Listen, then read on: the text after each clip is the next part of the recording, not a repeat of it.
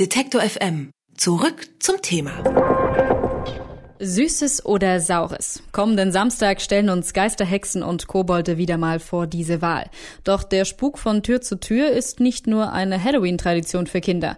Eine ordentliche Gruselparty hat auch für ausgewachsene Monster seinen Reiz. Nur wie? Unsere Detektor-Mutti Bernhard Finkbeiner von fragmutti.de kennt die besten Tipps rund um Rattenhirne, Gespensterkuchen und Gruselbowle. Hallo, Herr Finkbeiner. Hallo.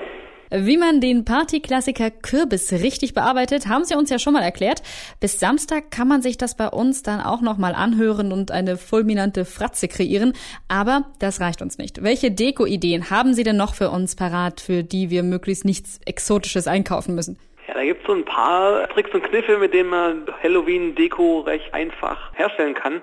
Man kann zum Beispiel einfach aus weißem Stoff und Styroporkugeln und einem Bindfaden fliegende Halloween-Gespenster herstellen, einfach Styroporkugel als Kopf verwenden und den Stoff drum rumschlagen und festbinden und dann noch ein Gesicht drauf malen hat man schon ein paar Gespenster. Man kann Weinflaschen anmalen und bekleben und dann Kerzen draufstecken. Das sieht dann auch gruselig aus. Also zum Beispiel rot mehrfach anmalen und dann irgendwie ein Halloween-Gesicht draufmalen. Eine Spinne ausschneiden aus schwarzem Tonpapier und das draufkleben. Man kann, was ich sehr lustig finde, Schrauben oder Nägel nehmen und in weiße Kerzen stecken und dann eine rote Kerze hernehmen, die anzünden und dann eben mit dem flüssigen Wachs so ein bisschen drumherum schmieren um die Nägel und um die Schrauben, dann sieht es so aus, als ob diese Kerzen bluten würden. Oder man kann auch ganz einfach zum Beispiel Herbstblätter hernehmen, ist ja Herbst um die Halloween-Zeit rum, und die weiß ansprühen und dann auch ein Gespenstergesicht draufmalen. So kann man mit ganz einfachen Mitteln und auch mit wenig Geld schöne Halloween-Dekorationen erstellen. Gut, also Deko hätten wir damit schon mal geklärt. Wie sieht es denn mit Essen aus? Ein leckeres Buffet ist natürlich sowieso ein Must-Have. Gerade Gerade zu Halloween sollte das aber eben nicht nur lecker sein, sondern auch schön gruselig aussehen. Haben Sie da was für uns? Genau, also da haben wir vermutlich eine ganze Menge Ideen. Ich habe mir mal so ein paar rausgesucht, die richtig gut sind oder die mir richtig gut gefallen.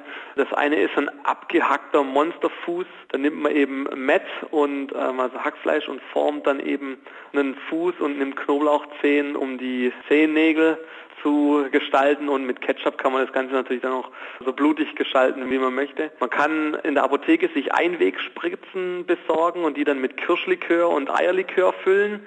Das sieht dann aus wie so eine Mischung aus Blut und Eiter. Gruselfinger kann man machen aus Würstchen. Man nimmt einfach Mandeln und schneidet ein bisschen die Würstchen ein, um Fingernagel sozusagen reinzustecken.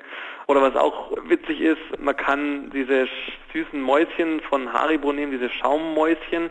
Dann tut man Walnusshälften dazu drauf und dann eben mit Lebensmittelfarbe, eben so roter Lebensmittelfarbe, das Ganze mit Blut sozusagen ein bisschen einsauen und dann sieht es aus, als ob da Mäuse und Mäusegehirne rumliegen. Klingt auf jeden Fall auch schon richtig schön eklig. Da kenne ich als Klassiker ja noch die Schlammbohle mit Augäpfeln.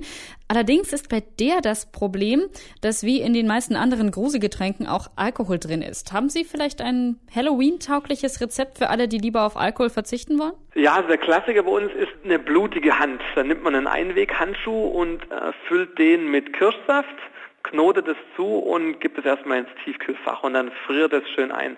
Und dann macht man sich eine Saftbowle mit Säften, die man eben gerne trinkt. Sollten möglichst hell sein, also Bananensaft oder sowas. Und wenn dann die Hand gefroren ist, dann gibt man die einfach rein in die Saftbowle und der tolle Nebeneffekt dabei ist dann, wenn dann so langsam die Hand schmilzt, gibt es dann so blutige Schlieren. Und das ist natürlich auch für Kinder dann eine tolle Sache, weil eben kein Alkohol mit drin ist. Okay, ich würde sagen, Partyplanung soweit abgesichert.